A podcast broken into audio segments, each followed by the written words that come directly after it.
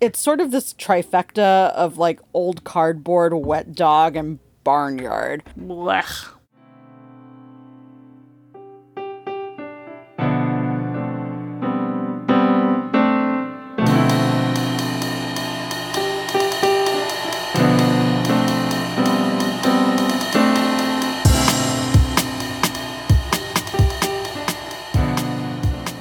Welcome to Two Girls and a Grape, where we attempt to learn about wine one bottle at a time. I'm Drea, and I finally counted the number of bottles of wine in my house, and I am simultaneously very proud and very embarrassed. I'm Anne, and I don't have to count the number of bottles of wine in my apartment because it is less than 10, and they are all either under the couch or under the bed. I hate this. I hate this so much. I hate this life for you. Well, I feel like you're already jeering me, so why don't we just dive right into our cheers and jeers section? Do you want to go first? I can. Cheers to Peachy Canyon Wines in Paso Robles. I had the extreme pleasure of visiting them on a recent trip up there. And a special shout out to August, who gave me an amazing tasting, an amazing experience, and invited me back to record an episode there in August. So it looks like that's going to, oh my God, August and August. That's adorable. I love this. So I'm very excited. And also cheers to that deer that hung out in front of my Airbnb and gave me such a picturesque time. I'm pretty sure there is a Taylor Swift song called August, so Oh I'm pretty God. sure you've made the trifecta right now. Oh my God. I'm going to play it when we have this interview with him. And what is your jeers? Uh, Cheers to summer because I fucking hate it. And every year I forget how much I hate it. And then it shows up and I'm like, oh yeah, I hate this. I hate this. yeah, I feel like we have been really excited about summer, and then it's here, and I'm like, oh, I didn't. This is Yeah, what I was looking this- for. No, I want the idealized version of summer, like the Olaf from Frozen version of summer. That's that's what I want. Like I want to be the snowman who just dreams of summer and not melting into some disgusting puddle. But yeah, here we are. Yeah, I want to be poolside at the Lafayette. Obviously, uh, in all a the bathing time. suit, All the time. sweating in my apartment. No, or at work. I don't want to do that either. Yeah, well, work apartment, same thing. Ugh.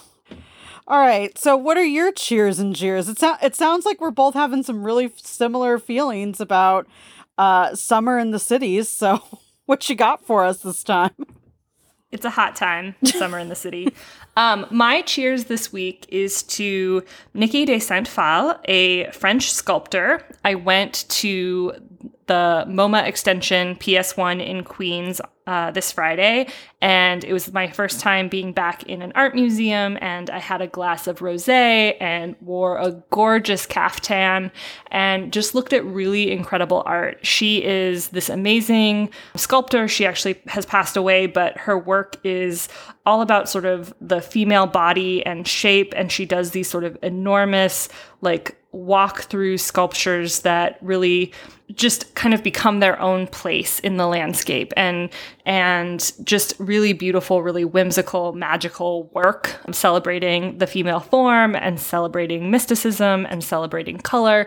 So it was just a really fun opportunity to get back into the art world. And so cheers to you niki raising a glass Oh, and she also she did for you folks in California, she did the sculpture Queen Califia's Garden in Escondido. It's in Kit Carson Park, I believe, and every time I was there when I lived out there, it was always closed, but if you ever have a chance to go when it's open, I think it's incredible. I am absolutely going to check this out. I am super excited about this. Also, did I just hear Hillary? She's sort of expressing the way I feel about my jeers this week. Oh, do tell. Uh, so similar to you, a jeers that is summer related. I got back from Denver, uh, visiting my family.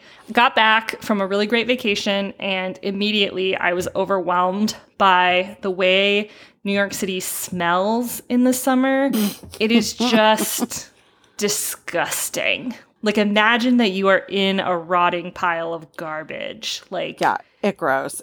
dog poop, refuse. I mean, you literally are in a rotting pile of garbage because there's garbage bags out on the street every fucking night. And like really, you hope that it's in garbage bags. You want it to be in garbage bags because the other option is that it's just in the street and it's gross and it smells. So, anyway, that's my jeers is that the whole city smells like garbage. Also, pro tip never wear like open toed sandals in New York in the summer. Don't even bother owning open toed sandals. like, why would you? I have a pair that I have not worn in years because I moved here and I was like, well, no, I don't want any part of my foot exposed to anything close to New York City streets.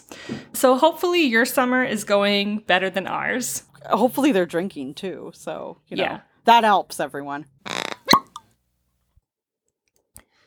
So, for our shenanigans this week, we watched a film. So, this is going to be a little film discussion. And it was actually a movie that I have never seen before. But, Drea, you have seen it. So, what was the film and why did you recommend it? So we saw Sideways, and I remember it making somewhat of an impression on me. I was shocked that you had not seen it. And one of the wines that they feature in the movie happens to be what we are featuring today uh, wine from Blackjack Ranch Vineyards up in the Solvang, Los Olivos, San Ynez area. So, a little bit of background on Sideways. It came out in 2004, and the Amazon description is a struggling writer and his has been actor best friend get into all kinds of trouble when they embark on a wine tasting tour prior to the best friend's wedding. I mean, I can't really criticize that description. It is what happens. What do you think about it, Drea? Um, sure. I mean, it's the basics, right? But it leaves out like a lot of the juicy parts. it sort of leaves out who's at fault for all the trouble they get in because it's all them Yeah, it's all them. They're awful. Like, truly horrible human beings they're so awful. They're so awful. And so we both watched the film and saw it. I, I think we both saw on Friday. yeah It did not hold up. She did not age well. It was just, just ooh.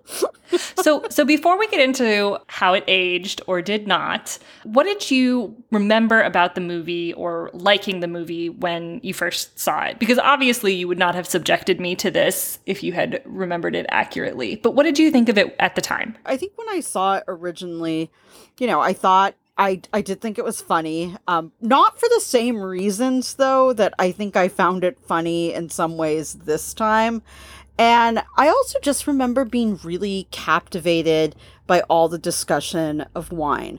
So I was in my, you know, early 20s and uh, I was just starting to get into wine drinking and branch out beyond my two buck chuck. And Sideways was a film that was so entrenched in California wine culture that it it made it cool, you know, and it's interesting because until that point, like I always thought about wine drinking as something like you know stodgy old people did, but the way that they talk about wine in that movie really changed the way I started thinking about wine too. And, you know, really started opening myself up to more tasting opportunities and flavor profiles. It's also kind of a classic in like the wine film world, right? And so when, you know, Sideways came out, it received widespread critical acclaim. It won Best Adapted Screenplay at the Academy Awards. It was nominated for Best Picture, Best Director, Best Supporting Actor, Best Supporting Actress. It has a 90% uh, rating on Rotten Tomatoes even today. Time Out described the film as, quote, intelligent, funny, and moving. And Roger Ebert uh, gave it four stars out of four, writing that, quote, what happens during the seven days adds up to the best human comedy of the year. Comedy because it is funny, and human because it is surprisingly moving. I have to be honest right now. Uh-oh. I hate the movie more now that you have read me those reviews because it it assumes this like point of view of the sort of mediocre white man and it assumes this like nice guyishness about the the protagonist Miles, especially in comparison to his friend. Also, should we have said spoiler alert at some point? If you feel like we're spoiling this movie from 2004, you're welcome. Um, also, we we we took this hit so all of you would not have to. And if you have and you love it, I'm sorry. Actually, I'm not sorry. Yeah, these you need to find a better movie. these watch. spoilers are helping you dodge a bullet, so you're welcome. So anyway, like to me, I think that like the reviews and the the film, like even watching it, it it definitely reminded me of films from like the the mid to early 2000s. Like it reminded me a little bit of Garden State. It reminded me of some of these these other films where there's just like this this sort of assumption um, of of a male perspective and that they are the hero of their own stories without necessarily acknowledging what absolute human garbage they're being there was a while at the beginning where I was watching where I was trying to decide like which character we would be of the two protagonists, the male characters. So Miles, who's played by Paul Giamatti, and his friend, whose name I can't even remember because I think I only referred to him as an asshole the entire time. Um, but the other one, the one who won or who was nominated for Best Supporting Actor, is it Jack? You know, he he knows much less about wine, is much less interested in wine. So I sort of at the beginning was like, oh well, Drea is clearly the Paul Giamatti character. I'm clearly this asshole guy.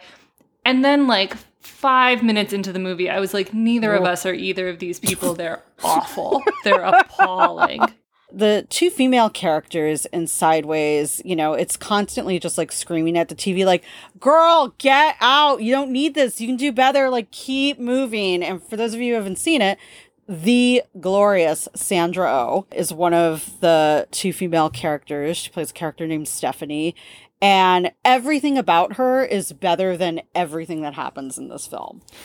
Yeah, so, and I think the same is true of Maya. I mean, there the the little bit of backstory that we get about these two characters, Stephanie and Maya, is so much more interesting than what is going on with these two men having a midlife crisis. But they're they're really only there as trophies or prizes Vehicles. or to soothe the male ego. And what's so interesting to me about uh, their characters and now rewatching it, and this will resonate a lot, I think, with listeners who have traditionally thought of wine as a male dominated field. You know, and it and it has been. Um, that has changed drastically, though. I would say in the last 15 to 10 years. There are so many talented female winemakers um, there are so many talented female somms. You know, women have really brought uh, a much needed breath of fresh air to the industry over the last decade. And what's so interesting, what was so interesting to me about rewatching Sideways is that both Stephanie and Maya know way more about wine than either one of these two idiots. And so watching it again, I was like, these women are the real deal here. You know, when we talk about wine as an industry, we talk about um, wine professionals and we talk about wine knowledge, like they actually have it. And these two, like losers, are just kind of posers at this point. There were a few things that we enjoyed about this movie. So, do you want to do you want to share a few of the like just fast forward to these parts? Uh yeah. So um, I think that there are two things to really celebrate about this film that's still tracked. And one is some of the hilarious one liners in the movie. And so I thought it would be fun if Anne and I both talked about some of our favorites. And so, Anne, what was one of your favorite? Well, lines? you wrote it down as well, but I really liked. So at the beginning, when they're they're early on tasting wines, the asshole best friend who's getting married is drinking a wine that's made of, of Pinot Noir gra- grapes. And he says, Pinot Noir? Why is it white? Um, and I just thought that was, you know, his his idiocy is is hilarious. But also I think that's a really common question. You know, it's definitely a question I would have had before this. Remember, color we talked about is skin contact. So you get rid of the skins, you have a white wine. You said that much nicer than Miles did. What was one of your favorite lines? So I there's a scene where the asshole best friend, whose name is Jack, Jack has arranged a double date for him and Miles with Maya and Stephanie, despite the fact that Jack is about to get married. Because again, I don't know if we mentioned this, he's an asshole. And um, Miles is reluctant. So they're walking towards the restaurant, which is called Hitching Post, which is still in Solvang today. Like you can go and visit it. It's it's a great restaurant. But Jack yells at him, don't drink too much. Do you hear me? I don't want you passing out or going to the dark side. No going to the dark side. And I just laughed because I've definitely been in this situation before. You if you're going to go out and you're going to drink wine, like you're not doing tequila shots, um, which you also shouldn't do a lot of apparently, but you really want to enjoy it and savor it and not go to the dark side. Like once you start shooting taste like their shots, things are about to get real gnarly real fast. And then I think that we did have a favorite line between the two of us. Yes, when I heard this line, I immediately thought of you. So this is Miles, and again, I think it might be around the same time as the line Drea just shared. Um, but they're going to meet up with Maya and Stephanie, and Miles is reluctant, and so he says to Jack, "If anyone orders Merlot, I'm leaving. I'm not drinking any fucking Merlot." And I think Jack's response is like, if they want to drink Merlot, we're drinking Merlot. And of course, I just immediately thought of you and your your love yep. slash identity crisis with Merlot. So there were a couple good liners, um, not enough to like overlook the toxic masculinity. But one of the things I do want to mention is you know, despite the fact that this film did not age well, um, that we're in a really different place as in society where I think that calling out mediocre middle aged men for their grossness is not only acceptable but encouraged in ways required. in 2004 yeah. And also you know there's more women in the industry now which i think is really important and has changed um, the culture and the, sh- the the direction of the culture of the wine world.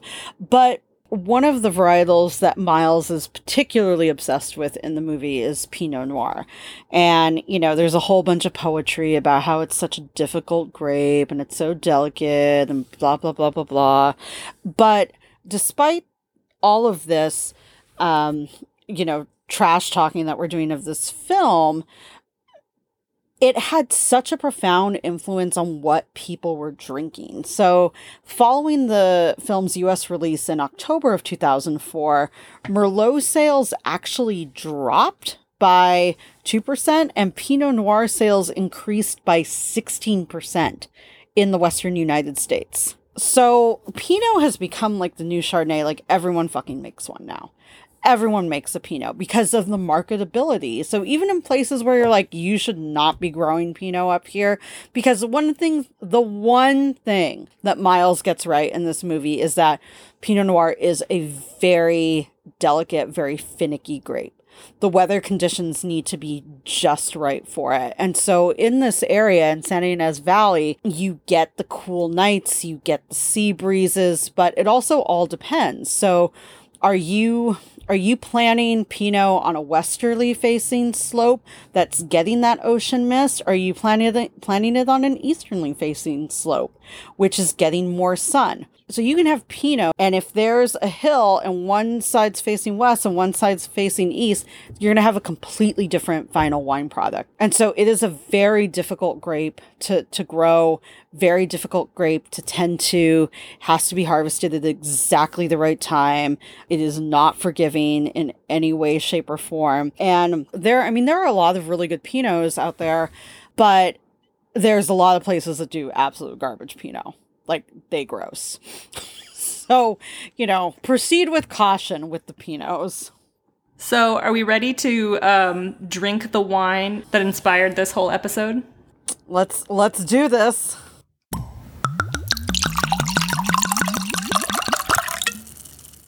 Okay, so for this episode, we picked the Blackjack Ranch Maximus Syrah, which is coming out of Santa Barbara County, California. So it's there, uh, nestled in between Solvang and Los Olivos. And this is their 2010 Syrah vintage. Uh, and so not only did we select it because we were watching the film that was featured in. But this was also one of my first like big girl bottle purchases. And I remember drinking the Maximus and looking at the woman who was working in the tasting room and saying to her, if I was filthy rich, I would take a bath in this wine every day. I just remember being so impressed by the big bold attitude. And it, you know it was really my first major experience tasting aged wines. And i had bought a bottle when i was there and it was the 2003 vintage. And i finally opened it up during the pandemic and you know it it held up. So this is a glorious bottle of wine. It is a very typical California Syrah that we'll talk about in a little bit. It is on the pricier side because now we're getting into, you know, not just like highly structured bold reds, but we're getting into aged wines. So this bottle typically retails for $48. I did get a mm-hmm. nice little mm-hmm. discount when I was there at the vineyard. So that's why we are now drinking this. It's a big boy. So this has an ABV of 14.9%. So this is really an episode of firsts for us because this is definitely the highest ABV wine we've had on the show. And this is by far the most expensive wine that we've had on the show. And it is the oldest wine we've had on the show. So again, this is the 2010 vintage that we opened up today. The name Blackjack Maximus is just a great name. And it also just makes me so happy to know that this is like your bathtub wine because I've heard you tell that anecdote before, but either didn't remember or didn't pay attention to the wine that went with it. So it's just nice to to know that this is the wine you'd be like soaking in it like Cleopatra. Oh, the dream. And, you know, the 2003 vintage that I opened up during the pandemic held up to that standard. Like, it was delicious. We'll see about the 2010, though. Um, so, Anne, why don't you tell us a little bit about your experience as we were prepping for the podcast today? So I texted Drea to be like, hey, does this need to be refrigerated? Does this need to whatever? She's like, no, but I'm going to go ahead and open it now so that it can breathe a little bit. So I'm just a copycat and I do whatever Drea does. So I was like, cool, I'll open it now too. And as I opened it, you know, the corkscrew went in really easily, came out really easily. I thought had a cute little spade on the top. So high points for the aesthetic. But then as I was looking at the bottom of the cork, I was like, oh shit, this cork is broken. This the, there's like still cork in the neck of the bottle. So not great, not a great sign for this for this wine. Um, so I'm a little nervous, Drea. What's going on here? Sometimes your corks are going to get gnarly. It doesn't necessarily mean that the wine's gone bad. Remember, cork is a porous substance, right? So oxygen does get into the wine. That is going to be part of that aging process you know, we'll see what's happened with this bottle that Anne's opened here. But if the cork breaks, if you've got a wine key, you can probably pull it, still pull it out. Like use that corkscrew part on the wine key to pull it out. If you're using like one of those rabbit ear wine openers or one of those like fancy automated ones you can just push it down into the bottle. It's not going to hurt it. It's going to be fine. I would definitely drink that bottle like in the next day or two but you know it's not going to it's not going to do anything.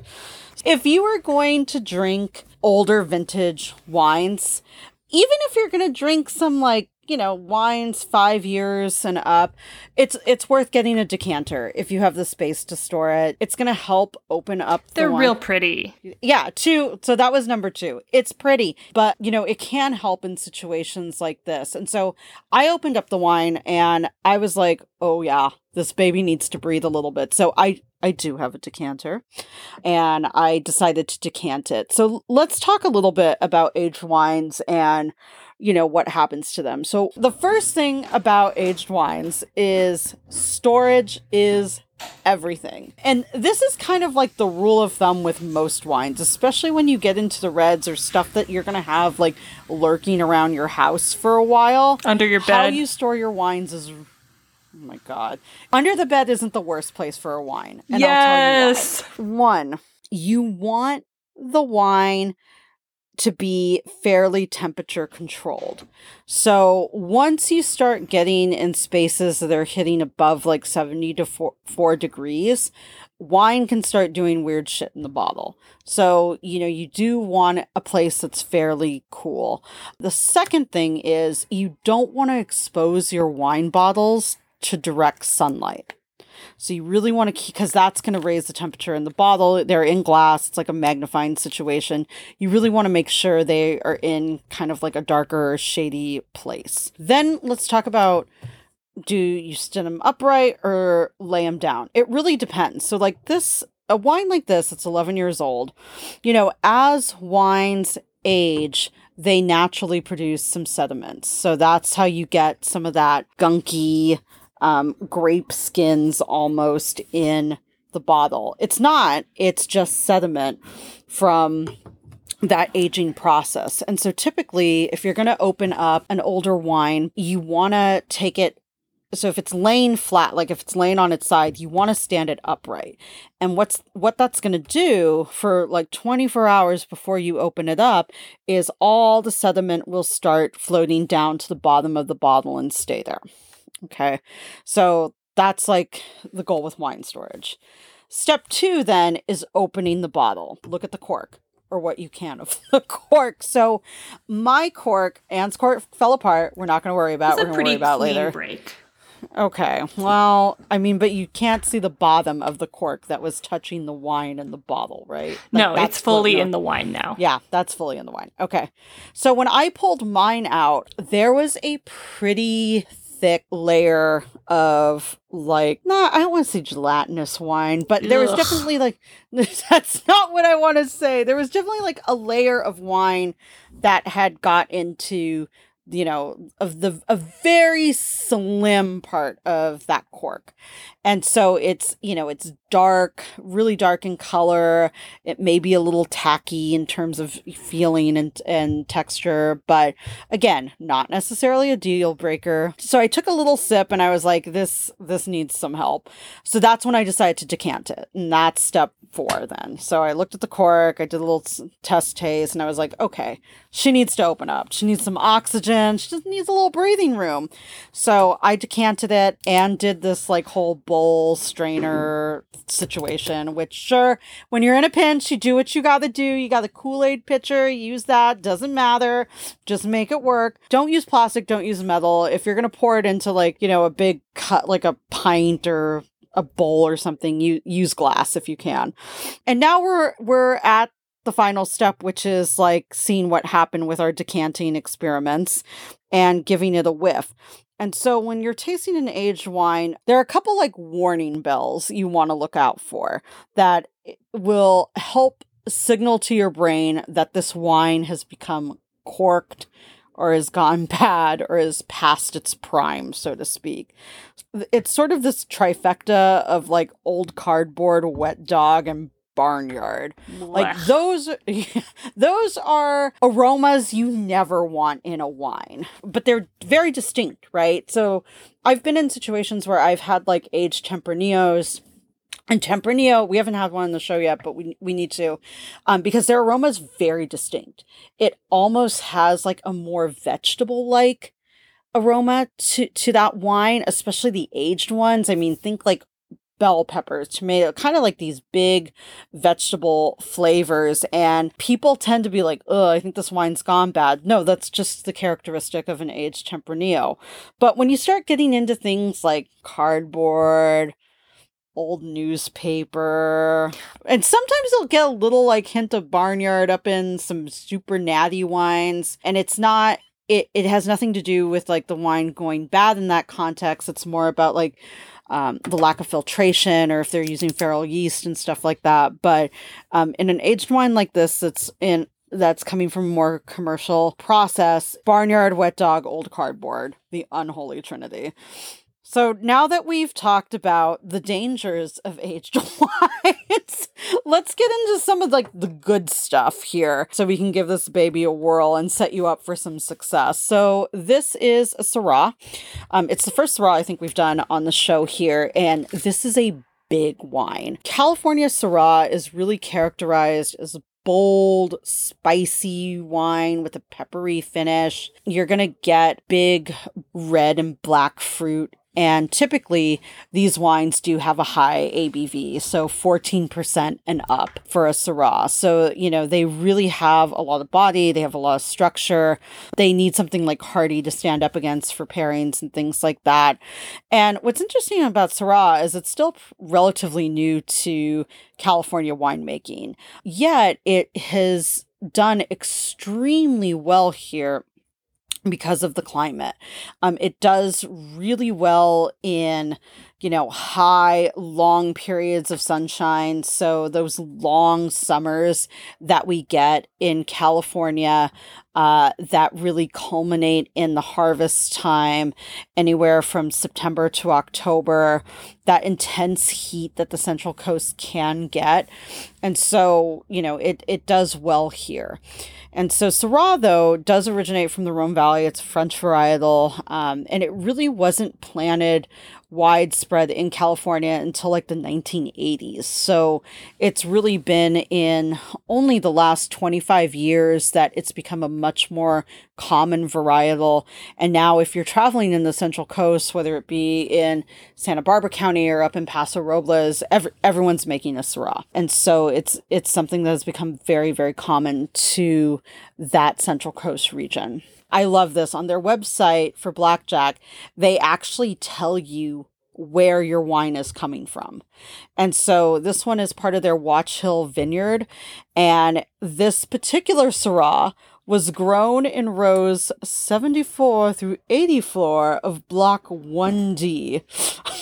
and I just that is I specific. Love, I love the specificity of it. I'm like whoever like wrote this website has a love of Excel spreadsheets like I do. I mean, it's great. I mean, there's something I think very enticing and interesting about, you know, knowing exactly like what vines that bottle's coming from. I mean, you talk, you know, we've spent a lot of time on the podcast talking about terroir and place. And um, this is the first time in our research for this podcast that I've seen a winemaker be that specific about where those grapes for that bottle are coming from. And it matters in this bottle because depending on the year and the vintage, the climate, the yield, the grapes for this Maximus Syrah can be sourced from a number of different vineyards. Because of that, they bear slightly different names from vintage to vintage. So, like, there's a Hillside Reserve. This one is the Black Pearl, you know, all depending on which area that they're coming from and where they're pulling their grapes from. So, I also appreciate that, you know, having a label, but also really distinguishing between where these vines are being planted and what characteristics they may take on because of that. It's a real attention to detail. And, you know, it's done well for them. This particular wine has been rated pretty highly. Wine Advocate gave the 2014 vintage a score of 92 you know anything above 90 is pretty good. But you know it's it is a very popular producer. They still have a sign up by the vineyard that's like as featured in sideways. So you know it, that was kind of their claim to fame but their wines have definitely stood up to that so for those folks who are not in the southern california area what can you say about kind of the the santa barbara region what makes it so great for winemaking.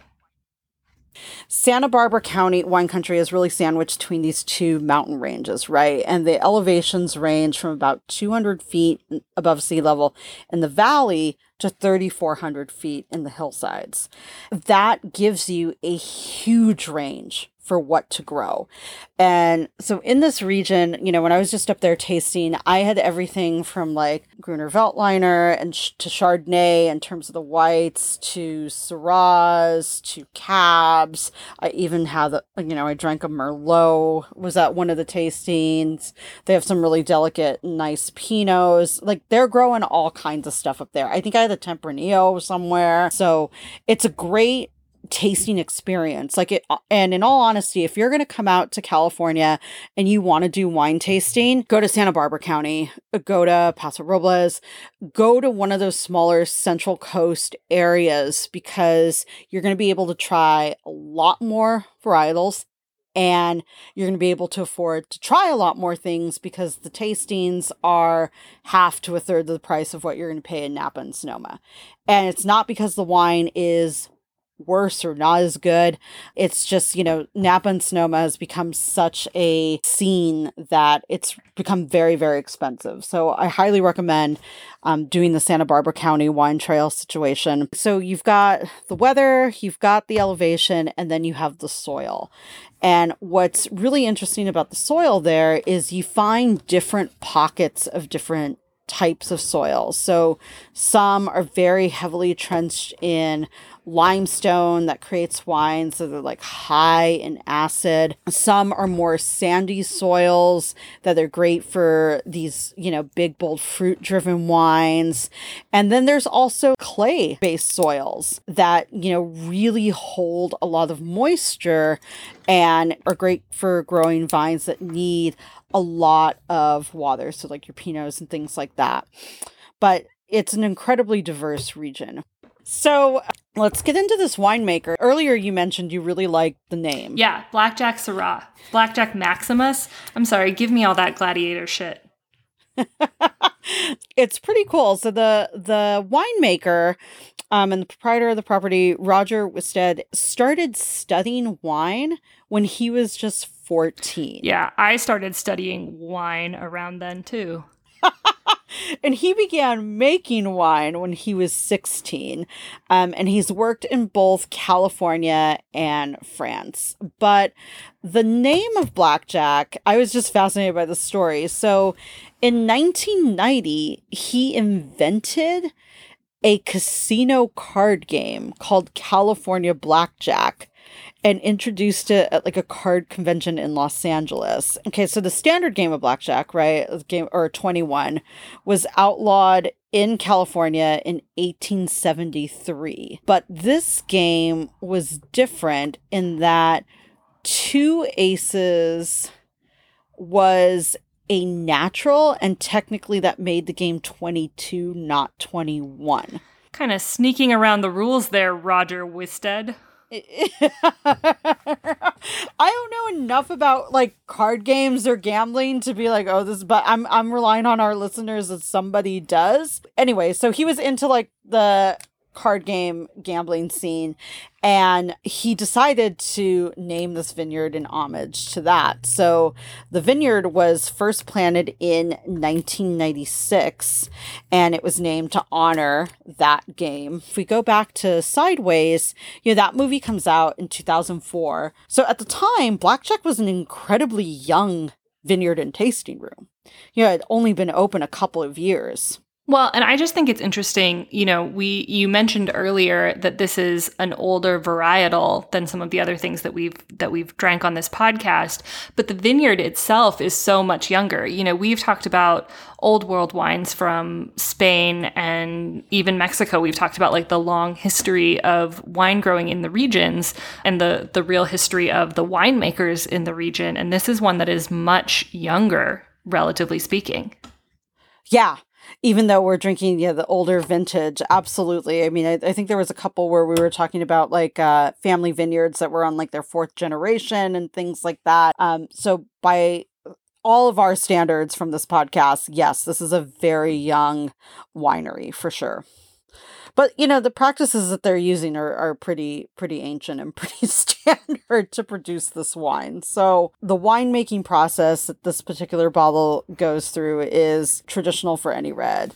Your grapes are crushed, they're fermented, they're barrel and bottled age. For a wine like the Syrah, you're gonna get aging in French and American oak, and it's it's gonna be new oak. And then though with a wine like this, the next step is to bottle age it before you release that vintage. So the youngest wine that Blackjack currently sells is from 2016. So they're basically aging in the bottle for five years before each release. And this is pretty standard for a lot of your big French varietals that are not natural or meant to be drunk young. And you know, when I was writing the notes to this podcast, I was like, yeah, you could even lay this down another couple of years. Considering our cork situation, though, we're going to find out real quick if that's true or not. But here we well, go. that was that was true for your previous vintage too, like your earlier bottle Oh, of yeah. wine that you mentioned. Yeah, yeah, yeah. Yeah, and you know, when I bought that bottle, it was 2005, 2006. It was a 2003 vintage, and I mean, I just opened it in 2020. And I think right now I have maybe a 2008 or 2009 of the same thing like sitting on my wine rack. Yeah, we'll see how it all turns out. All right, should we do this? So what are we what are we looking at in our glass? It's a really deep, deep, deep ruby. And as you kind of tip, if you tip your glass a little bit, the edges definitely get more of that cranberry color. And there's almost a very light tinge of like terracotta. Yeah. And that comes from the aging. That comes from the oxidation process and the aging. I'm also going to say as I tip it, I get some good legs on this glass. Yeah. Uh, which I think you said is because of the ABV, so the higher alcohol content. And the age too. Yeah. All right. So we've got a nice deep ruby glass. Should we take a whiff? Sure. I've only got a few little cork crumbles. So going back to I don't know if it was our second or third episode when Anne was like, I smell alcohol. You are probably going to smell alcohol in this wine. that's that higher ABV that you're getting. It- you know, it, it definitely has more of a presence in this this glass. Yeah, this is not what I am. I'm not expecting this in terms of flavor, but there was um, a Thanksgiving or a Christmas that I was having at my aunt and uncle's house in San Diego, and they served uh, like a dessert port, and I'm getting kind almost a similar feeling smelling this, um, or or whiffing this, uh, where it it feels almost sweet in the nose, and and certainly yeah that that heavier alcohol content. Yeah, I'm getting um, you know, some dark like black cherry, a little bit of blackberry, definitely like pepper, like peppercorn, Yeah, a little bit of tobacco, li- slight hint of like date or prune. You know, again, that's the aging piece that's going to give you almost like port like um nose. Definitely some some woodsiness. But yeah, lots of I mean, it's definitely I think in especially if we we hold it up against the wine that we drank lap, last episode. You know, the young natural boxed wine that we did the Vin Rouge, the Harrison Yeah. Vin Rouge. the Harrison Vin Rouge. Yeah, this is a completely different different animal. Yeah, I would actually say this this to me is very different than anything we've had on the podcast. I think a lot of what we've drank so far has been very fruit forward. This just has a very different aroma to me. I want to put this wine in like a smoking jacket. Throw on some Rat Pack. All right. Well, before we give it a, a swirl in the mouth, just so everyone knows, this is going to be a full bodied wine, right? So it's going to have a lot of structure. It's going to have some tannins. It's going to definitely have, you know, full sense in your mouth. And the acid on Syrahs tends to be pretty high too. So full body, high acid, deep red. All right, girl, let's give this a whirl. I don't think it's bad. you sound like you don't think it's good either. well, in the last episode, I described the wine as like something I'd want to have in my mouth for a while. I don't know that I'd want to have this in my mouth as long.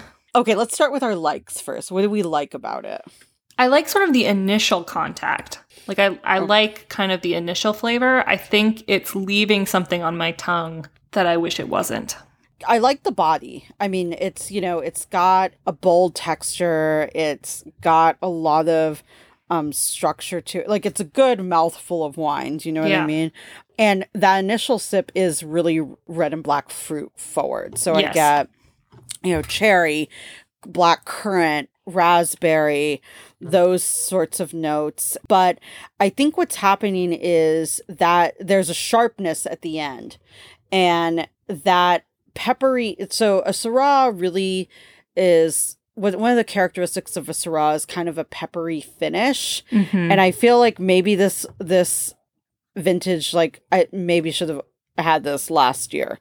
And because what it's doing instead of getting that peppery kick, I'm feeling just all the acid. yeah. Um, and it's not hitting exactly where I need. It's a little sharp. In other words, I I I feel like it may have need like I this ball should have been open last year. I think.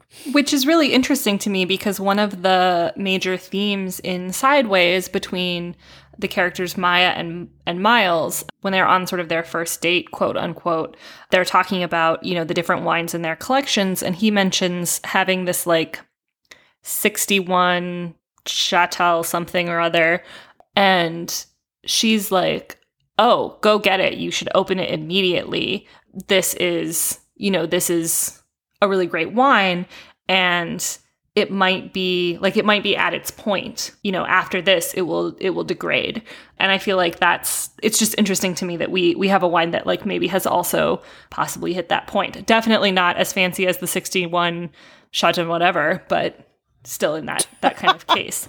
And we didn't say this earlier but that also was a scene with one of my favorite lines from the movie where maya says something like the day you open a 61 Cheval Blanc, that's the special occasion. Because Miles was saying he was saving it for a special occasion. And it's like the wine itself is the occasion. And I just loved that. That line was great. Yeah, I and you know I hear a lot of people say, "Oh, I don't want to open a good bottle. I don't want to do this or I don't want to do that." Hey, girl, open it. No time like the present. And you know, I think that in and we'll have to I feel like our next episode we'll be able to talk about this more, but I feel like Americans have a very strange relationship with wine where there's all this discussion of occasion, whereas in so many parts of the wine drinking world, the occasion is the wine itself or it is the meal itself. You know, drinking abroad has really taught me to enjoy those things a lot more and, and to not, you know, wait necessarily because you don't want your wines to to peak before you're ready for them. You want to enjoy them. And so yeah, this one um I'm starting to see why I got a little bit of a discount on this bottle, but eh, we can't win them all. You know what I mean? No, and you know the great thing is there's always another bottle. One of the I don't know that I've Yeah, said this to you before, but like one of the lessons that I got from my dad, and I can't remember if he had stopped drinking at this point or not, but he said to me at some point, "You know you're an adult when you don't have to finish something you don't like." Yup, 100%. And that goes for everything. This movie sucks, turn it off. This book is bad, don't read it. This wine is gross, pour it out, girl, open something better. And that's like 100% true. I mean, you know what you like and you know what you don't like, and you don't have time to sit through a bottle that you don't like. Yes. Life life is short. Drink good shit. Drink it as often as you can. That said, if you were going to recommend that I do something with this wine this week, what would you recommend? Is there anything that I can do to use it or improve it or make it into a sangria? Like, what's are there options here? Yeah, I mean, okay, so if you haven't decanted, which we both, well, I did, you sort of did, decant it. See if that works. See if you can you can bring it back from the dead uh, a little bit. If not, you you do have some options. So like, and I, just to be clear, everyone, it's still drinkable. You know, if you if you like a high acid wine, go for it. This is going to be your oyster. It's it's still drinkable. It's it's not horrible. It's just not as good I think as it could be. And from my perspective, it's not as good as their other vintages that I've had previously. But you could use it to cook with. So, Okay. like this wine, um, because of the way that the sugars have developed and the oxidation in the wine, would make an amazing like red wine demi glaze for something. To make a sauce with something like this, I would do like the red wine. I would do some balsamic. I might cook down some blueberries and you know drizzle it over something. So it would go great with poultry or pork or like a, a eggplant option if you're vegetarian or vegan. So you could do, you know, you could cook with it. And let's say you're just like, well, I have one glass and I'm not going to cook with this whole fucking bottle. Freeze it. This is something Martha Stewart taught me.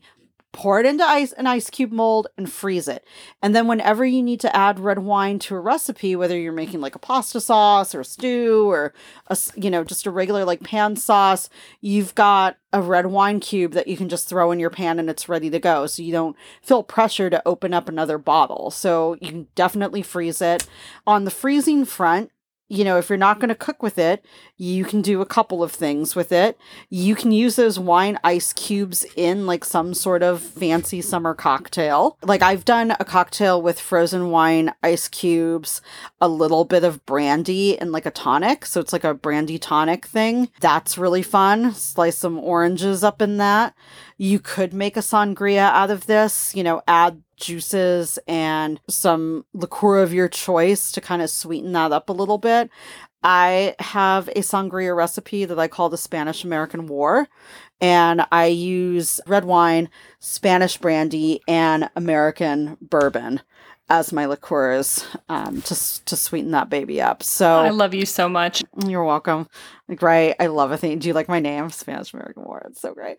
So, so yeah, there's plenty you could do with this bottle if you don't feel like you, you know, don't want to drink it and you're not to the point where you're like, I, I feel okay about pouring this out. I mean, it does retail for $48, so I wouldn't pour it out either. I would find some other use for it for sure. Yeah, I'm thinking maybe I'll do some kind of ratatouille and use this as as the glaze or something. That would be delicious. Yeah. Yeah, that would work. I was almost wondering, Drea, if we want to take this pairing direction in a in a different direction this week. We've both said this isn't a wine we would necessarily finish. I almost wonder if there are like other pairings where it's like, oh, we didn't finish this. This is a time where we like took our own advice and like walked out of there instead of putting up with shit. I love when Anne surprises me by changing up our pairing section. So like what did we walk away from? Yeah. What did we deep what did we depair from? the one movie that I have walked out of in the theaters was Transformers with Shia LaBeouf. I hated it. Ah! it was awful, and I walked the fuck out.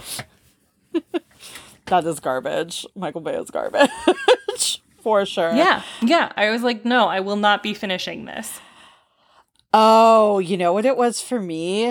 Ugh, speaking of fucking bromances, it was like 2002 maybe. I went on a date. We saw that movie. I think it's called Pearl Harbor.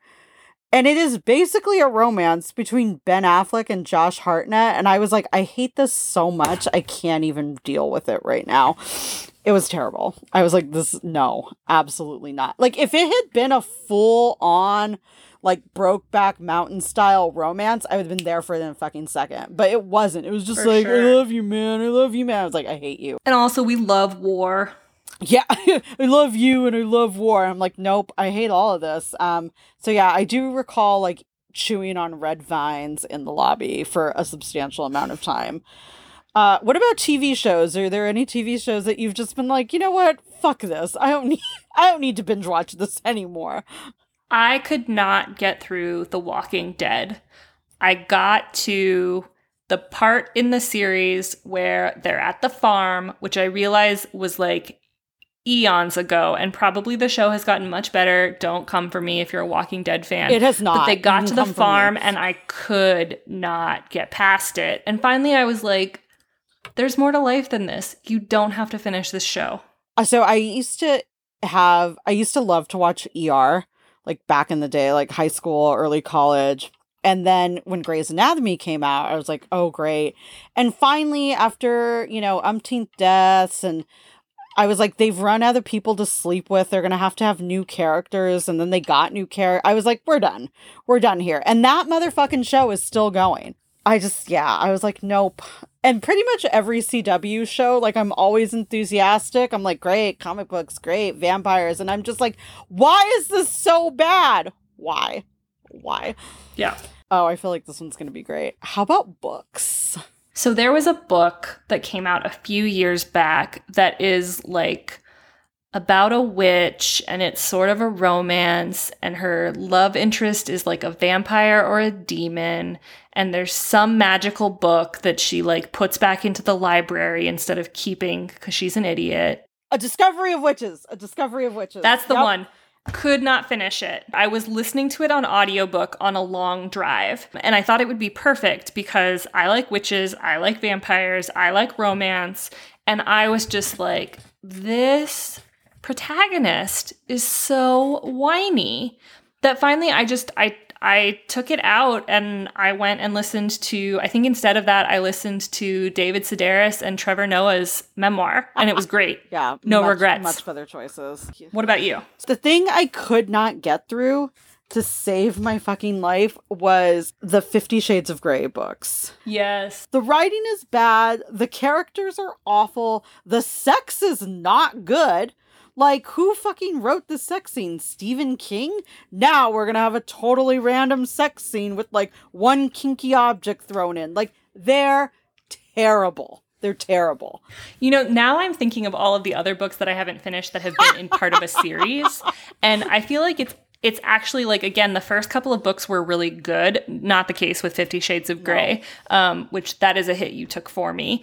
But like, so I read the Outlander series, Oh, and yeah. the first several books, like I think I made it through the first three or four, and was like, this is still really good. But by like mid four to five, I was like, oh no, this has jumped the shark. Like this is this is no good anymore. And the same, we both read the Sookie Stackhouse Oh, books yeah. and got through several of them, liked them, and then couldn't finish the series.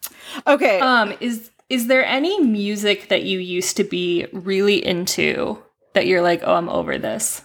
oh, fuck yeah. Like, how far back in my childhood do you want to go? Um, I mean, so music where it's like like think about music where it's not that you've changed and grown out of it, but like the music or the artist is like, ah, not anymore. yeah, like a lot of musicians become a-holes for sure. I don't know why I said the a-hole. I've been swearing this whole time, but whatever. Um, Chrissie Hynde from the Pretenders, who I always thought was kind of a badass rock star, was like some super fucking like Trump advocate and, you know, COVID denier. And I was just like, the fuck is wrong with you? But um I do have a funny story in like the direction you told me not to go into that is wine related. So Great. I'm gonna tell Go- I'm gonna go tell it. anyways because there are no rules on this podcast. I was drinking wine in graduate school. I think it was like my first year of graduate school. And it was two buck chuck, just so we're we're all clear about what we're dealing with. And I got drunk and decided to do a little bit of online shopping. Several days later, I get a notification that's like, your package is ready. And I was like, package? What fucking package? By this time, I was sober, dressed, and getting ready to go to work. So I stop by the office to pick up this mystery package that I seriously do not remember ordering. And it's this Amazon box. I'm like, what the fuck did I do? And then it hits me. It's like, you dumb bitch. You got drunk and bought shit that you don't need. So I immediately rip it open and it's a CD. It is the greatest hits of New Kids on the Block.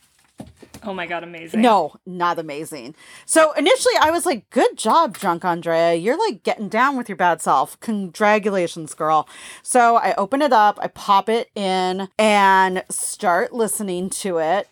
And I'm driving, driving, driving, and it's playing. And I think the first track on the record was Hanging Tough. And I was like, oh, this is bad. You know, we all make mistakes. We it wasn't my finest moment. Uh, it may have been the beginning of the end with Two Buck Chuck. Did me dirty. How about you? Any music where you're like, this was an embarrassing point of my life? so there was a while where a couple of bands that I liked included Relient K and Switchfoot, which I'm not gonna Wow. say I, I like haven't listened to them recently enough for me to fully be like, oh, they're not good. But they Don't. have this like slightly Christian slant to them, maybe more than slightly. Uh, more and it was just something that I at the time was willing to overlook in the interest of like nice boys with guitars, I guess. And I was just looking it up, and they some of the Relient K songs came out in 2004, which just makes me laugh because it is like the time of Sideways and also the time of like not so great musical decisions on my part. And I'm really tempted, you know, to Don't do to it. listen to a couple of Don't songs while. I try to finish this glass. Not try to finish it. Don't do Have it. another sip. Don't- So um, did you also listen to Creed? I think there was a little while where I was like, there are a couple Creed songs. I'm I'm sure there are a couple Creed songs that I was pretty into. I love this. I love how Um, this podcast is just teaching us so much about each other. Yeah. okay, yeah. any any Um, celebrity crush you wish you could take back? we are both we are both deep lovers of the Harry Potter universe. But JK, Uh-huh. you you have really Um, you've corked yourself. And I just Yeah, she's, she's not a wine I can finish anymore. Agreed. Agreed. She's really she's really made a mess of things over there. Yeah. Yeah. I mean, Ugh. it's a so so that's who comes to what about for you? Anybody else? I mean, there's probably a lot to be honest. So I'm deeply invested in drag, drag culture. Mama Roo has said and done a few things the last couple years that have just rubbed my ass the wrong way. Yeah. you know um especially when we think about like the commodification of drag versus the true act of rebellion that drag is and you know it's kind of it's interesting because i feel like drag race and rupaul in particular have sort of become like the new like punk right where like punk is subversive and it's all about an act of revolution and rebellion and a fuck you to the institution and the establishment but what happens when you make it big right like Yeah. like what by the time you have a reality TV show, aren't you kind of the establishment? Right. And so how do you walk that line, you know, to look at like RuPaul in the 90s versus RuPaul today? And like I I look, still love her, still worship the institution that is drag race, but there's been a few things that have made me tilt my head sideways a little bit. Ah, I like how I brought it back. You're all welcome.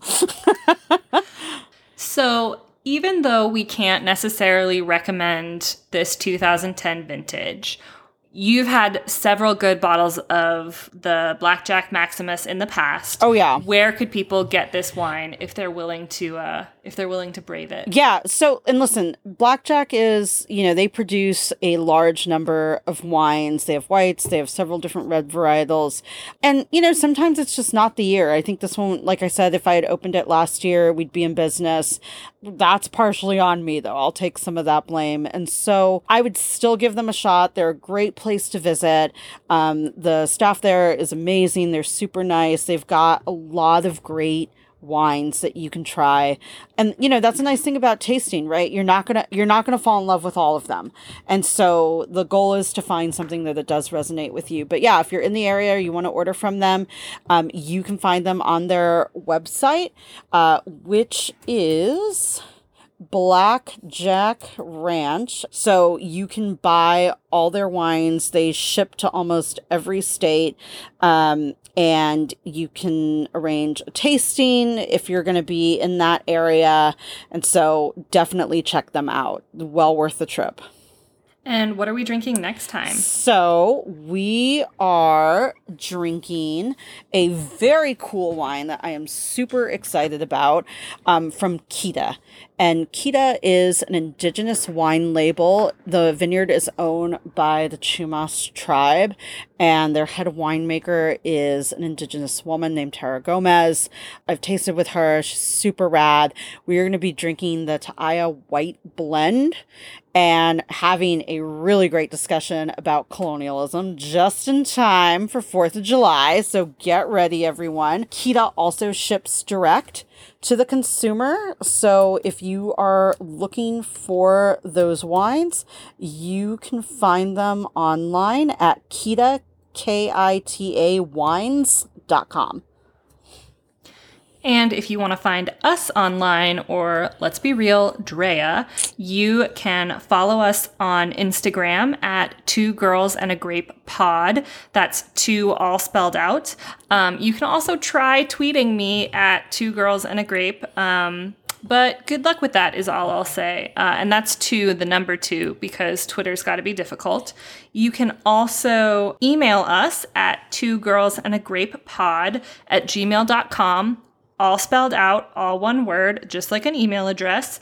Uh, and yeah, we would love to see what you're drinking, hear what you like. If you tried this wine, let us know what you th- what you thought of it. Uh, and then also, if you've got any ideas, we have a little concept we're calling the wine wheel, where you send us your ideas, things you'd like us to pair, wines you'd like us to try, shenanigans. Uh, we spin the wheel and do whatever you say. So if you're interested in that, let us know what you think we should add to the wine wheel. And after our last episode featuring our boxed wine, we got quite a few recommendations. So I think we're going to be ready to give that wheel a spin soon. Until next time. Until next time, everyone, salud. Salud.